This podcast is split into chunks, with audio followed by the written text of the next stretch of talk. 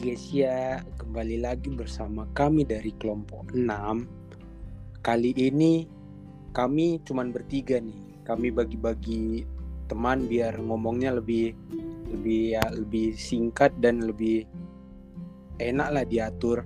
Kali ini aku Kevin bersama dengan temanku ada dua nih. Yang laki-laki siapa namanya? Halo, uh, selamat datang di podcast ini. Perkenalkan nama aku Muhammad Adam Kairi. Oke, mantap. Satu lagi siapa nih?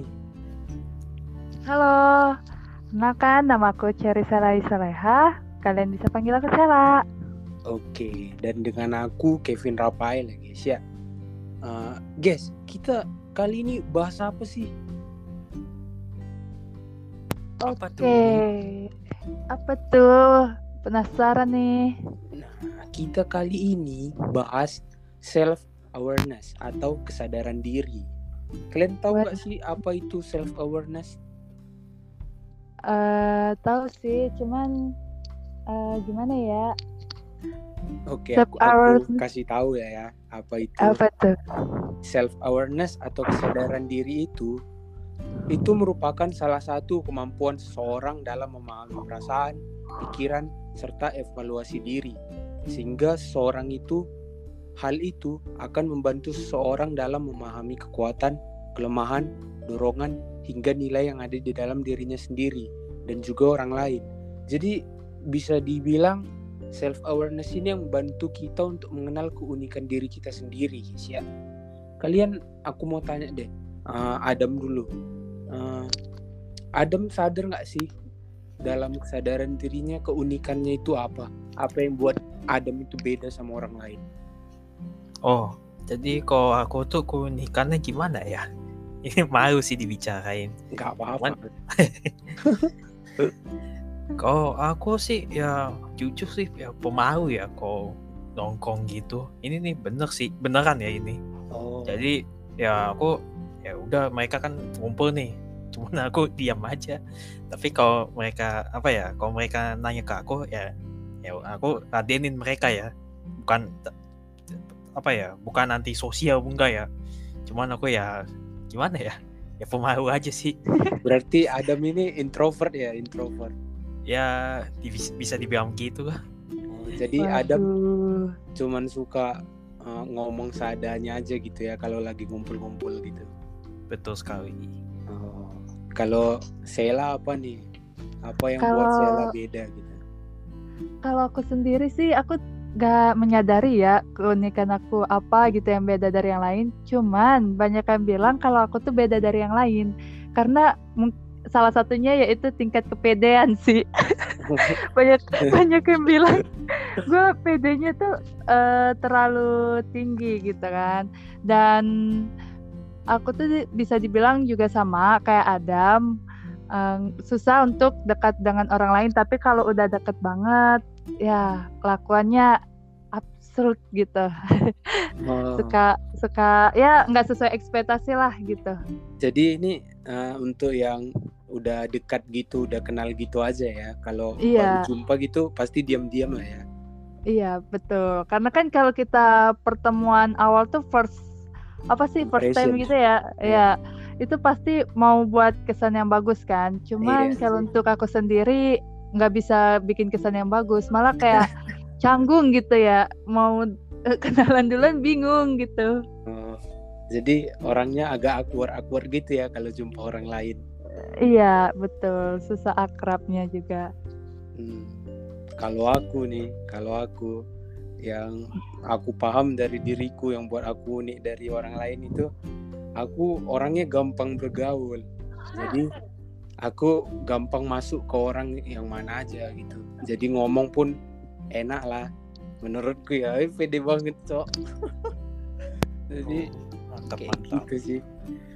Uh, jadi seseorang yang memiliki self awareness yang baik itu dapat memahami situasi sosial, memahami orang lain, serta memahami harapan orang lain terhadap dirinya.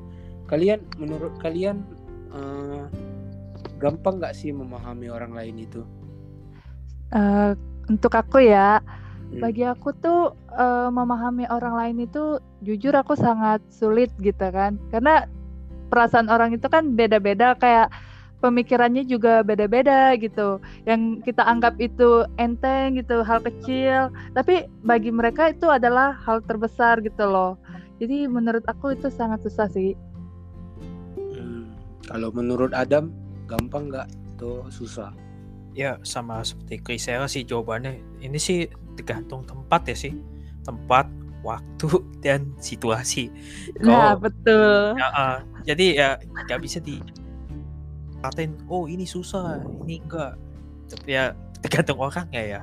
Kalau orangnya tuh sudah dekat dengan kita, ya kita ya minimal tahu lah. Ya walaupun sedikit isi hati orang yang bersangkutan. Namun ya sebaliknya kalau orangnya baru kita kenal ya ya apa ya butuh usaha lah untuk tahu orang ini nih kayak gimana sifatnya ya ya jadi kalau mau kenal tuh ya apa mau kalau mau tahu isi hati orang ya kita harus kenal tuh kenal Iya, apa ya, betul. oh, Iya. Harus deket dari dulu. hmm, Jadi eh, itu tergantung orangnya juga ya orangnya itu terbuka atau tertutup sama kita gitu ya. Iya, betul. Karena kita kasih saran pun kalau bagi mereka kayak nggak penting-penting atau nggak yang mereka butuhkan banget tuh merasa enggak gitu loh. Jadi ya tergantung posisi lah situasinya. Hmm. Sama sih aku juga kayak gitu soalnya. Nah selanjutnya kesadaran diri ini salah satu fondasi untuk sebagian besar unsur kesadaran emosional kita. Eh, kesadaran diri ini juga langkah penting untuk memahami diri sendiri serta perubahan diri. Kalian ada nggak sih yang dulu kebiasaan diri kalian yang misalnya kurang bagus nih? Eh, pas sudah menjelang dewasa gini ya udah kuliah udah mulai berkurang lah. Kalian sadar nggak sih itu apa? Boleh cerita nggak sih? Oke, mungkin dari aku dulu ya. Boleh. Kalau aku dulu waktu SMA itu kan lebih bersosialisasi itu hanya sekitar kelas doang gitu kan. Hmm. Satu kelas doang, nggak pernah ke kelas-kelas lain. Iya. Nah, tapi semenjak kuliah ini aku memberanikan diri kayak terbuka kayak sama yang lain, satu angkatan gitu, kenal semua. Terus anak-anaknya juga asik, enjoy gitu. Mungkin kepercayaan diri untuk memberanikan diri ya, perkenalan diri untuk pokoknya kita harus berani memulai sesuatu yang belum kita pernah cobain gitu. Hmm. Kalau tan- kalau kita nggak berani, ya kapan lagi gitu? Karena kan waktu terus berjalan gitu. Iya. iya. Berarti Kalau- makin bagus atau makin buruk? Eh makin bagus dong, kan temennya jadi makin banyak. Iya, iya, mantap mantap. Kalau Adam apa nih Adam? kalau aku ya lagi-lagi sama sih kayak Grisel ya waktu SMA ya temenan cuman ya teman kelas doang pernah sih aku ke kelas lain tapi ya gimana ya ujung-ujungnya ya dalam tanda kutip dikucilkan ya ya gimana ya? Contohnya gini aja. Apaan sih lu sok kenal sok kenal. Lu Aduh, bener sih?" banget. So asik gitu ya? Iya so asik betul. ya makanya aku jujur aku ya, trauma sampai sekarang. Bahkan sampai kuliah ini ya. Ya aku gimana ya? Aku pengen kenal cuman entah kalau dibilang gitu ya ya udahlah. Ngapain juga kan?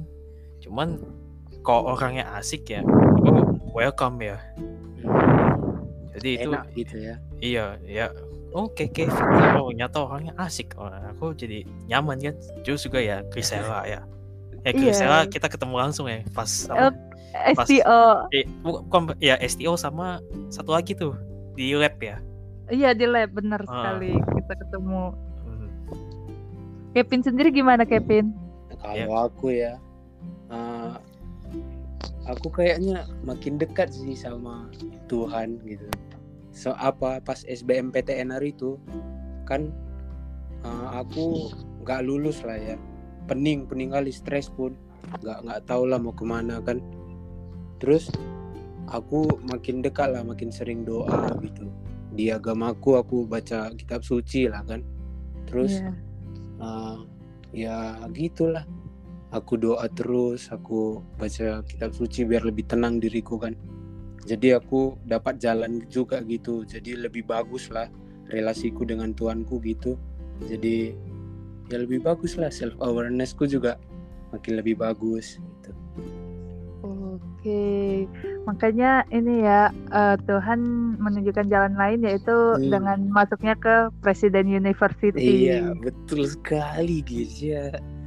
Nah, di menit-menit terakhir ini aku punya enam ciri-ciri orang yang memiliki self awareness yang baik.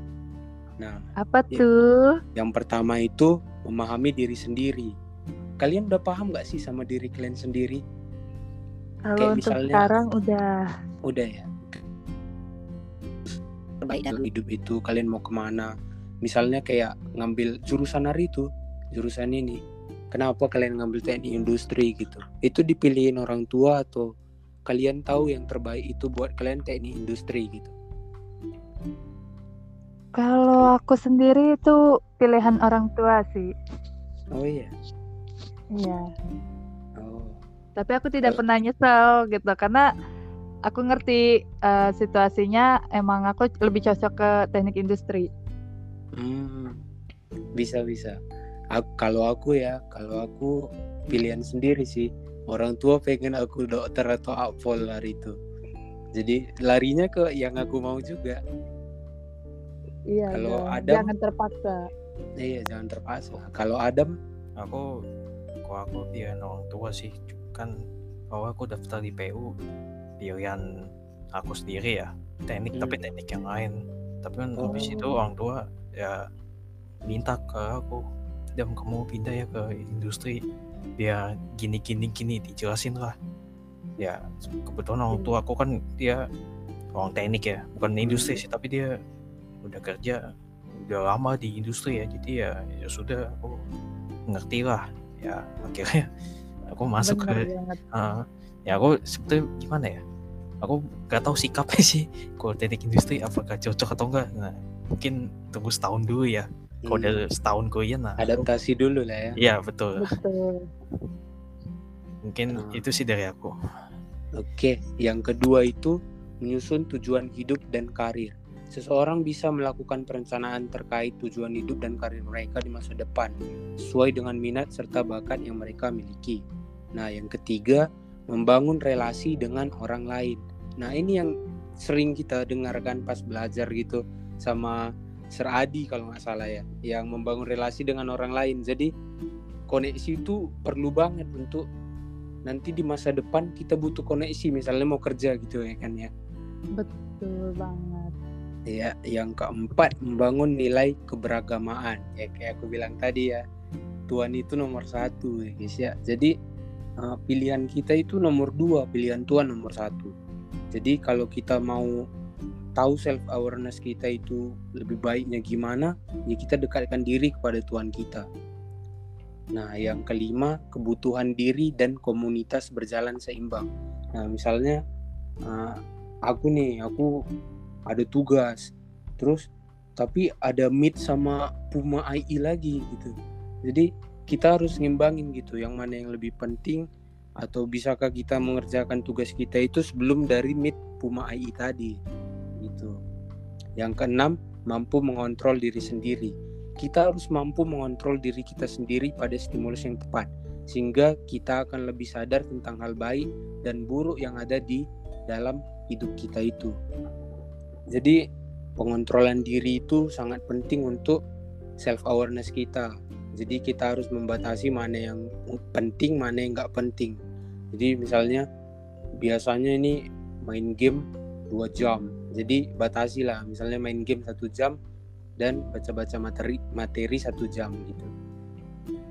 Setuju nggak guys?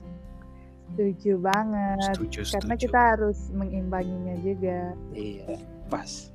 Alright guys ya, udah 14 menit kita bersama. Tampaknya harus kita akhiri dan kita akan bertemu di episode selanjutnya.